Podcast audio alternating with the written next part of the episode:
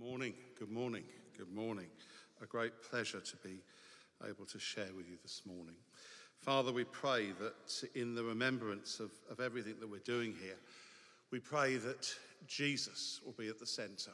We pray that you'll speak to us, you'll touch us, and you'll help us in our in our everything that we're doing. There's so many stories here today, so many different things that are needed. We pray that you'll touch hearts in Jesus' name. Amen. There we are. That's pretty, isn't it? I thought I'd give you something to look at. Um, if you were to um, open your Bibles and do a bit of reading, you could have a look at, uh, in your leisure time, you could have a look at Genesis um, chapter 6 through to Genesis chapter 9. It would give you the account of Noah's Ark. The sad thing is that there are certain stories in the Bible or accounts that we've decided are only useful for Sunday school. So we talk about Zacchaeus, we talk about, and Noah's Ark. There's pretty pictures of Noah's Ark with a lovely rainbow. And once you're eight years old, it's of no value to you anymore, which I don't know why we think this, because Noah's Ark is full of powerful truth. And uh, the story about it is tragic and terrible and wonderful all at once. Um, very, very briefly, um, in Genesis 6, verse 5. Basically, where we find ourselves is after Adam and Eve left the Garden of Eden, things deteriorated very quickly and very badly.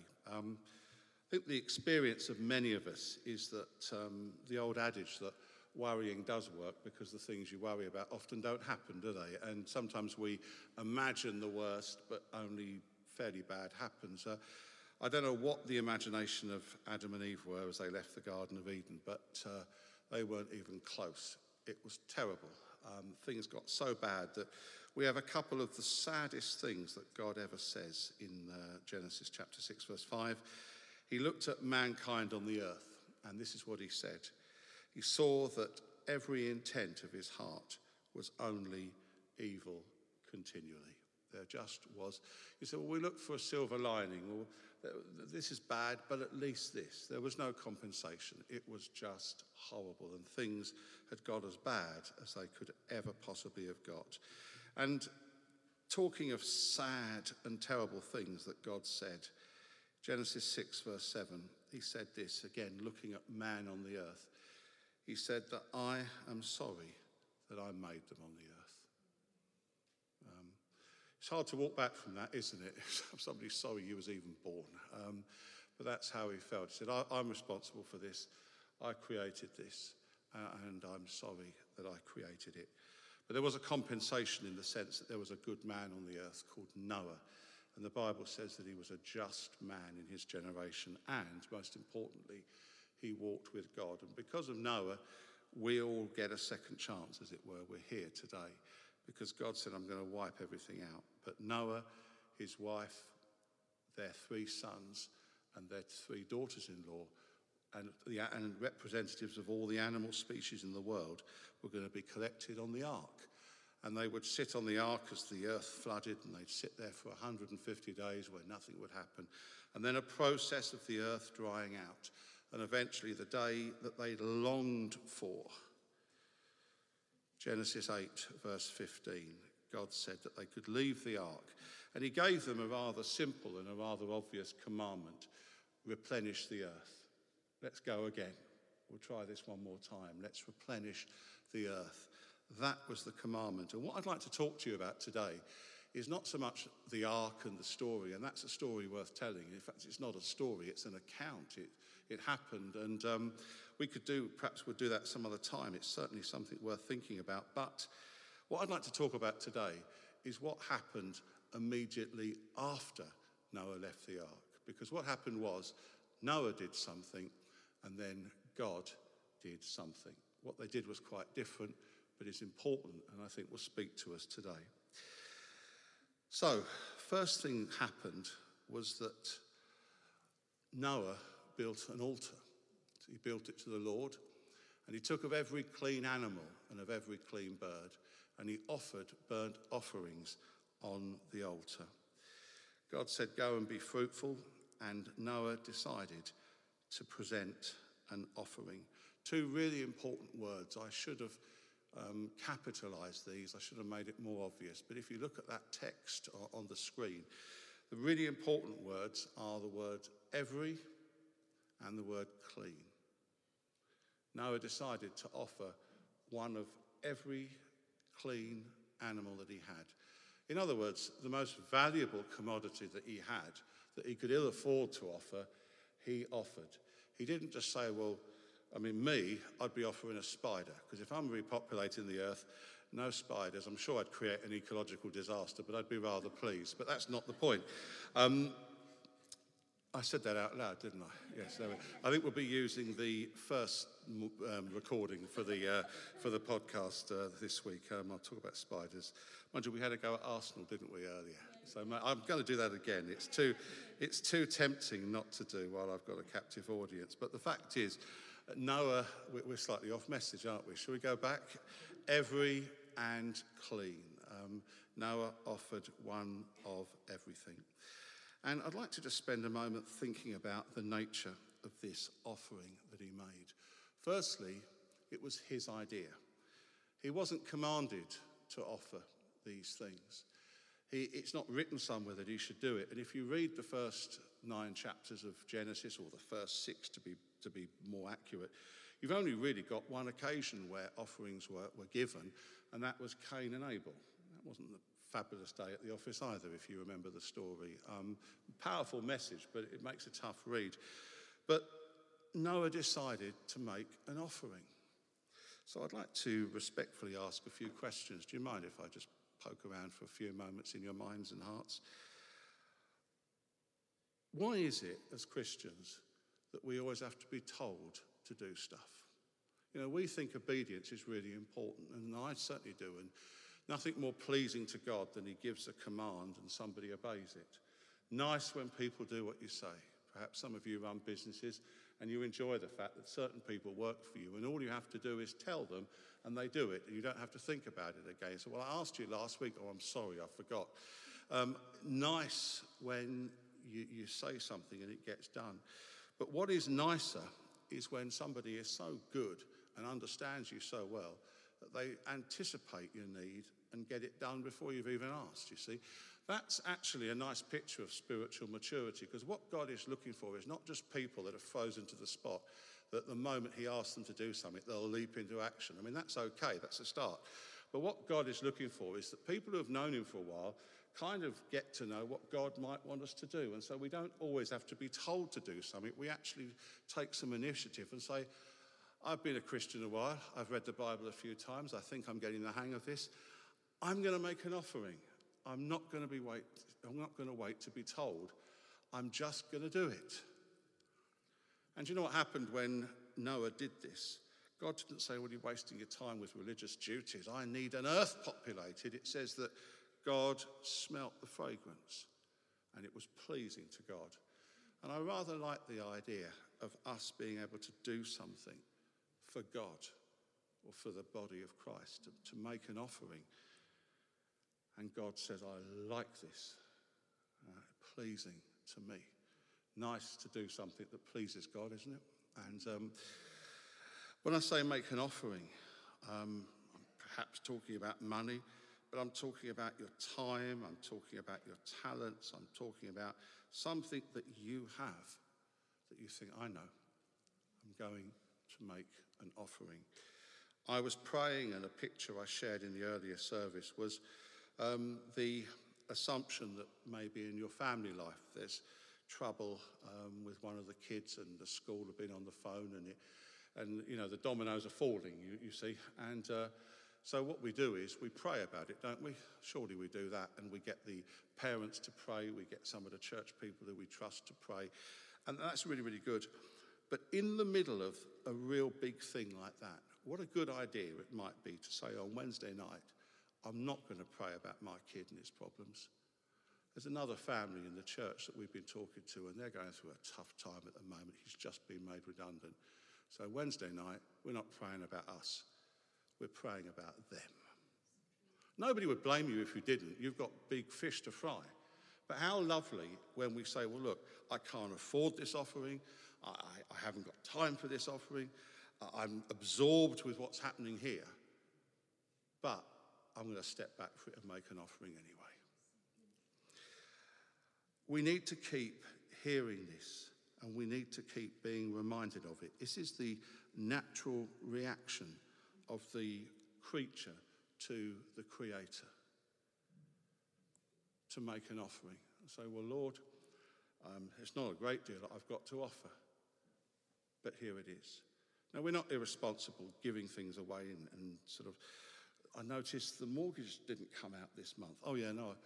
I, I gave it to Nigel because he's a good guy. You know, that, that's not what I'm talking about. I'm talking about proper offer. Nigel's going, his hands going up all over the place here. People going, yeah, I, um, I'll receive that. Noah didn't give most of what he had, but he gave one of what he had. He gave some. It was enough to be inconvenient, but not enough to destroy him. But it still took some doing when you've got a planet to populate. Not easy. But he did it. I wonder how often we have to hear this. Um, and I say we because I am a player in this as well. You can't outgive God. If you take care of God's business, He'll take care of yours. You concern yourself with the things that God's concerned about, and He'll concern Himself with the things that you're concerned about.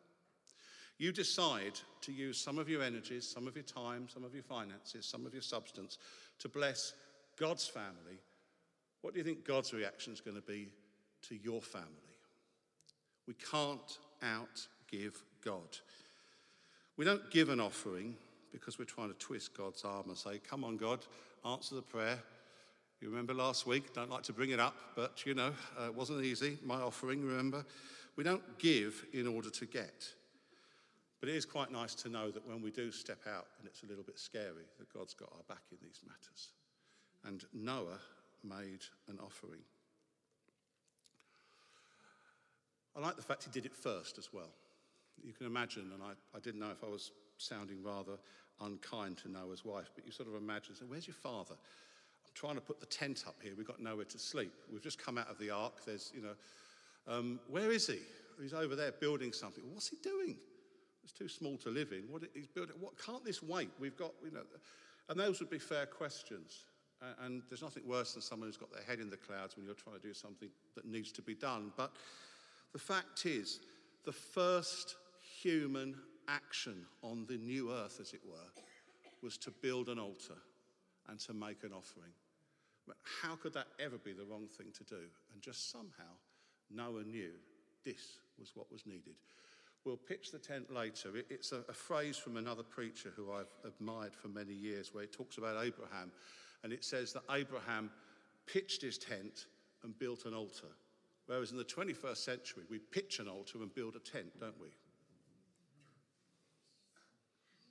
Any moment now. Yeah? And it's the absolute truth of the matter. God gets our first, He gets our best. We don't wait till it's convenient. We don't wait till we're absolutely sure that we can afford it. We say, Well, Lord, before I do anything else, and maybe you're starting a new project or a new venture, why don't you start it with an offering? Because Noah did it first, like that. Why? Well, one of the main reasons for making an offering is it's a very visual way, even if only to ourselves, to establish the fact that God comes first. Before anything else, God gets the best and he gets it first. He gets first dibs on me, basically. And that's a real good reason for making an offering. Secondly, it breaks the power of worship. It's a, a collection of words in the New Testament that mean worship, but the New Testament was written in uh, a form of Greek. And the word that I like for worship is sabadzomai, which is a word that means two things that you put together. So it means to be afraid or in awe of something, and it means to utterly love something. And you put this idea together of absolutely being afraid and in awe of somebody, but you love them as well. That's kind of what happens. It's what we've just been doing, isn't it? It's what you were leading us in. There's, there should be a little fear and a little awe in worship, and there should also be love and joy. And let me tell you that that feeling, sabadzomai, only belongs to God.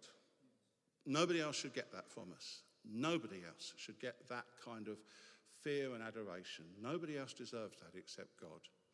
There are some people that are very high up in the pecking order that should get our best, but only God gets our worship. And the problem is, as Christians, it's very easy to take the good things that God's given us and to make them so important in our lives that instead of just appreciating them and stewarding them wisely, we end up worshipping them. Now, we don't sit there, you know, looking at our sort of bank statement and singing a song of worship. It's, it's a heart attitude. And although we would never admit it, and I've never met a Christian who said, Yep, I'll put my family before God. I'll put my job and my career before God. I'll put my finances before. Nobody ever says that. But we live as if it's true sometimes, don't we? do you know, there's a couple of people here said yes. All these people are in hard-hearted unbelief because nobody, nobody acknowledged it. Listen, if you don't find yourself accidentally worshipping something else, you're probably not alive. It's just a normal thing to do. It's not a problem. We just stop it when we realize it's happening.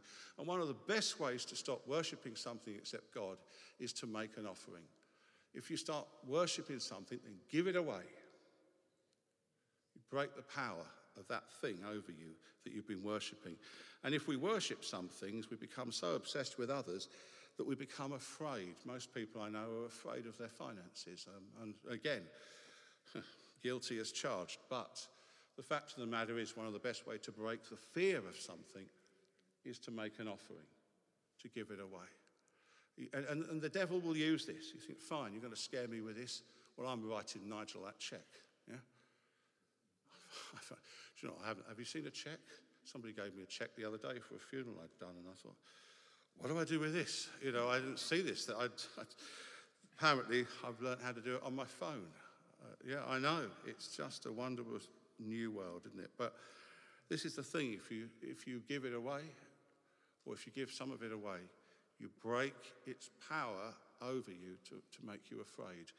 And, and these are good reasons. I don't know if they were Noah's reasons, but I think they're pretty sound reasons to make an offering. So Noah made an offering. It was the right thing to do. It was costly, but it was right. Now that's what Noah did. Let's, let's move on very briefly to talk about what God did. Noah made an offering, God made a covenant. God made a covenant. It was one of the first covenants, um, depending on how you read the first few chapters of Genesis. Um, it wouldn't be the last. God is a covenant making God. The word covenant is mentioned 292 times in the Bible. 292 times. It's mentioned mostly in the Old Testament. It's certainly mentioned in the New Testament. You cannot understand your relationship with God fully if you do not understand that God is a covenant making God. And you can't understand it if you don't know what a covenant is. Please excuse me.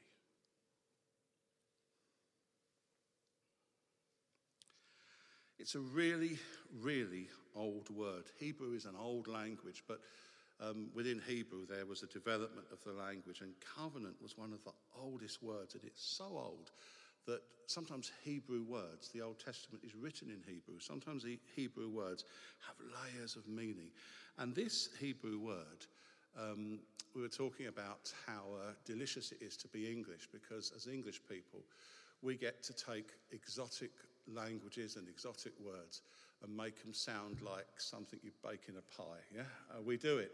Nobody does it better than us. The joy of standing in a football crowd and hearing English football fans who have had about six pints of beer chant the name of some poor person from Spain or Italy who doesn't even know their name's being chanted because the way the English fans are chanting it is so different from the actual pronunciation that um, I remember the Newcastle fans chanting David Ginola's name. It was David Ginola. And, and um, he didn't even know they were chanting his name because it was so different to the actual pronunciation. And I am the biblical language's equivalent of this, ladies and gentlemen. That's pronounced something like Berech or something like that. It, it's going to be berit this morning, all right? That's, that's the word, berit, okay? Remember it, not the pronunciation. Um, it's really important, and it comes from um, a, a, verb, or we think it does. I've got some friends who, my Hebrew is appalling. I've got some friends who are scholars, Hebrew scholars, pretty sure that it comes from this verb, barach, which means to cut. And actually, if you were reading the Old Testament in the original language, where we would translate it in English as he made a covenant, the proper way to address that is to say he cut a covenant, you see. You don't make a covenant, you cut a covenant. Some of you know this, but some of you don't, so you'll, you'll uh, bear with a small explanation. So, if you and I were about to make a covenant and we were Old Testament people, what we would do is we would discuss the terms of our agreement. You tell me what you want, I tell you what I want. We'd thrash out the terms, and when we had agreed, you and I would take an object of great value, an animal, a piece of livestock that really was depending, our standard of living depending on this, a large heifer or something enormously valuable. The animal would be slaughtered. We would cut the animal in two. We would separate the two pieces of the animal. And to seal the covenant, we would agree on the terms again. And you and I would walk through the two halves of the animal and we would turn and address the animal and face it. And the symbolism is quite simple but very powerful. If you can walk back through those two halves of the animal, put the animal back together again in such a way that it can stand up and walk away as if it had never been harmed, then you can get out of our agreement. But until that day comes, we have a deal. Okay? We have a covenant. A covenant. It's a hugely important concept. It's not a concept that God invented, it's a concept that the people of the ancient times did, and God decided, I can use that. And so he did. And he said, This is going to be the basis of how I deal with mankind. I'm not just going to say things, I'm going to make covenants. I'm going to make things that I can't get out of, and there's no other discussion on the matter. The interesting thing about a covenant with God is that when we make a covenant, we are equal parties, so we both bring something to the table. I listen to your ideas, you listen to mine, and we make a deal. God and mankind are not equal parties. I hate to break that to you, but we are not. So when it comes to making a covenant with us, God is not terribly interested in our demands or what we want because he knows best. God dictates the terms of a covenant. So God calls the shots. And I'm glad he does, because if it was left to us, can you imagine the mess we'd be in, honestly? Allow, if God says, well, all right, I thought it was better to do this way, but let's try what, I don't think so. And, and God made a covenant with Noah. There's a lovely picture in the book of Genesis, chapter 15, a little later on, where Abraham is told by God to cut some pieces of an animal in half. Abraham falls asleep, has a vision of a pillar of fire passing through the pieces of the animal. God was literally walking through and making a covenant. It's unbelievable. Um, the power of this word is so important. The covenant is costly, it's a powerful visual. If even in brutal times in the Old Testament, you cut a large animal in half and walk between it, that wouldn't slip your mind. And the covenant, as I said, is permanent. It's an amazing thought that God wants to base his relationship with us upon covenant agreements that he has made and that he has instigated. And it's not just the Old Testament, because when Jesus sat down with his disciples to celebrate the Passover and to break bread and to institute what we call the Last Supper, he broke bread with his disciples and said, This is my body which is broken for you. And then he took the cup and he said, This cup is, there's this word again, the new covenant in my blood. Jesus dying on the cross is God establishing a covenant with us. It's exactly the same principle. This time it's not a, a heifer that's been cut in half. It's the Lord of glory who has been messed up and ruined for us and has been nailed to a cross. And if you can get Jesus off the cross and uncrucify him, then maybe the covenant can be rediscussed. but you can't uncrucify Jesus. And so God is making a covenant with people, an agreement that says your sin for his righteousness, your impending and, eternal death for his eternal life, your unrighteousness for his holiness. It's a fantastic deal. And as always, God dictates the terms of the covenant. And God makes a covenant, a blood covenant with us on the cross. And when Jesus rose from the dead, he rose with a new body, uh, incorruptible, a body that would never age, a body that would never die, a body that would last for all eternity. But one thing about the resurrected body of Jesus is that it still contained the signs of the crucifixion. When Thomas said, I'm not going to believe he's risen from the dead until I can see the wounds, Jesus said, Help yourself. Because the wound was still in his side, the wound was still in his hands and his feet. When Jesus rose from the dead, he still looked like he'd been crucified because he was the very embodiment of the sign of a covenant. That's a covenant. It's permanent, and the wounds of the cross are permanent. John the Baptist, when he first saw Jesus as an adult, he said, Behold, the Lamb of God who takes away the sins of the world. When John the, the evangelist, John saw the book of Revelation unfold before him, when he looked at the great scene in heaven of, God and the throne and all the elders and the living creatures and all the rest of it, he said, Behold, in the midst of a throne. Now, I've missed a word out of this on purpose. It was the most important thing I'm going to say, and I blew it. I pressed send, and Gareth had got it before I realized. So I'm so sorry. It should say, Behold, in the midst of the throne stood a lamb as though it had been slain. Here's the unbelievable truth, ladies and gentlemen, that not only did Jesus rise from the dead and present himself to the disciples with the wounds of the cross, when you look at Jesus in heaven, who is now glorified and in the center of it all, he still looks like he's been crucified, a lamb who looks like he's been slain.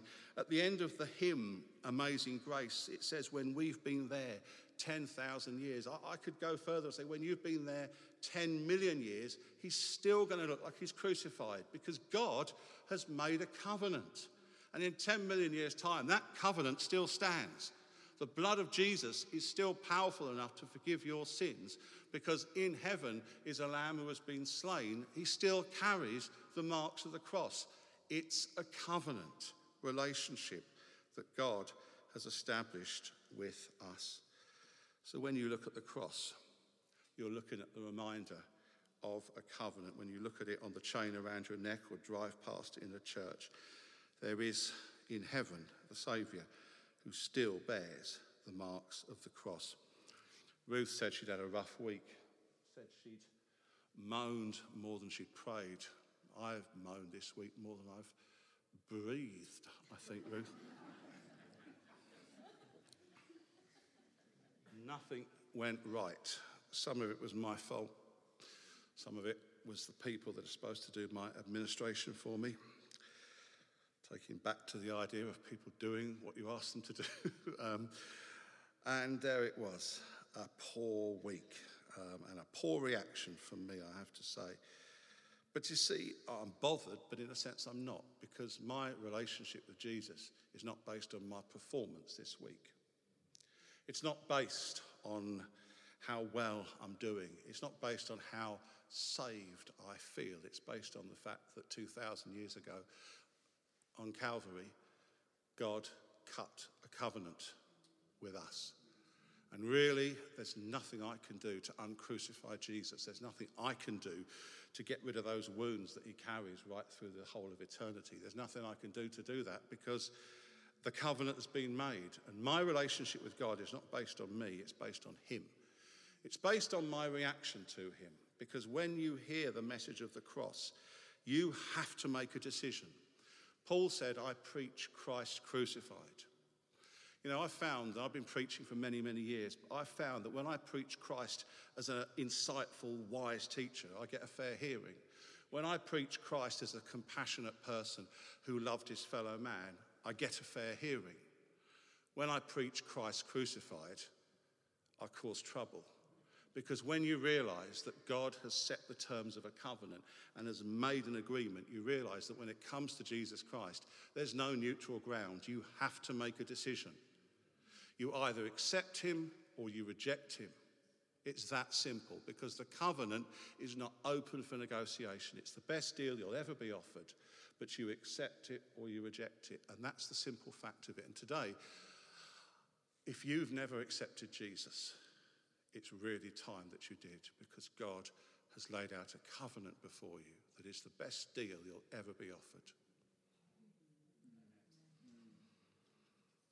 So, what was the covenant that Noah got given by God? Because God made a covenant with him. In Genesis chapter 9, God promised that he would make a rainbow in the clouds as a sign that even when it rained, he would never destroy the earth again by flood. Now, I did a bit of crude calculations and I said that the ark had been in situ on the water for 150 days, but they were in the ark for a week before then. Um, as the water receded, it took a good couple of months. It's probably not entirely accurate, but I reckon you're looking at about 261 days that Noah and his family spent in the ark. Some of you were in lockdown and some of you didn't even obey it at all. I, I loved some people's interpretation of lockdown was, was, was like open prison, really, wasn't it? That was, that was, not, I thought that there was a lot of liberal, especially uh, Nigel and I would, conducting funerals, we, we saw some very liberal interpretation of those rules, I can assure you. But um, the fact is there was some pseudo lockdown and by the end of it, we were thoroughly cheesed off with it, weren't we? We'd had enough. Um, 261 days in an ark. There's no one hour's exercise and going down the pub to buy takeaway pints of beer and, and you know, um, having a, a meal out in a tent outside a pub, pretending, it, you know, I mean, when somebody will write about this one day and we think, nah, that never really happened. It was unbelievable, but um, extraordinary stuff that we went through. But 261 days on the ark, and you finally get out. Um, Noah had his daughter in laws with him. Their families would have been wiped out. Everybody that Noah loved and knew was gone. Everything was different and an enormous job to do. Can you imagine how jittery they'd be the first time a few clouds came and it started to rain? You feel a few drops of rain. You think, no, you know, it's happening again. Everybody, build another ark. Quick, is the old ark still serviceable? Run. Um, God said, You don't have to worry. I'm not going to do it again. Now, when you read about God's prophecies and God's covenants in the Old Testament, you find very quickly that God has a lovely economy of language. He doesn't repeat himself, God doesn't waffle. If he says something, he says it and he leaves it at that. You read the covenant that God made with Noah, and he repeats the words never again three times. He says, I will give you the rainbow to show that I will never again do this. I will never again. I will never again. Three times he says this. He's hammering the point home. It doesn't matter if it rains again, it doesn't matter if it even floods again. It's never going to destroy the earth again. It's finished, and I'm sending you a rainbow as a proof of this. It's never going to happen again. Now, I'd like to finish the message with something of a prophetic word that I've been carrying this week, and I hope you'll hear my heart as I deliver this today. I do not believe that bad things only happen once to Christian people. I think the human capacity to suffer and be tested is almost limitless. And sometimes we find that several times we have to walk a miserable path that has been difficult. But sometimes the word of God to us is the same as it was to Noah. It will never happen again. Some of you have been through miserably, horribly painful relationships. And every time you enter a new relationship, any time that poor person behaves in any way similar to the last one, you think, aha, I knew it. It's going to happen again. It's like, the, it's like Noah's family. Oh my goodness, it's raining again. And we're back right off. Some of you have had work experiences that have been absolutely miserable. And I tell you what, if you're miserable at work, you've got real problems, haven't you? If someone's being horrible in a position of power at work, you've got problems and you've come out of it. And every time in your new job, your new boss behaves anything like the old one, you think, oh my God, it's happening again. Sometimes people can be hurt in church. We think, here it goes again. This is how it started last time. The word of the Lord to some of you today is actually it isn't like the last time. There's a rainbow over your life, and it's never going to happen again. Hear me. It's never, that relationship is not happening to you again. In the future, there'll be other things that you have to deal with, but it won't be this. It won't rain and flood the earth again. That relationship, that work situation, that church situation is never going to happen again. And, and God said it to Noah three times, so I'll say it to you three times. It's never going to happen again. It's never going to happen again, and it's never going to happen again. It isn't. And there's a rainbow over some of your lives today.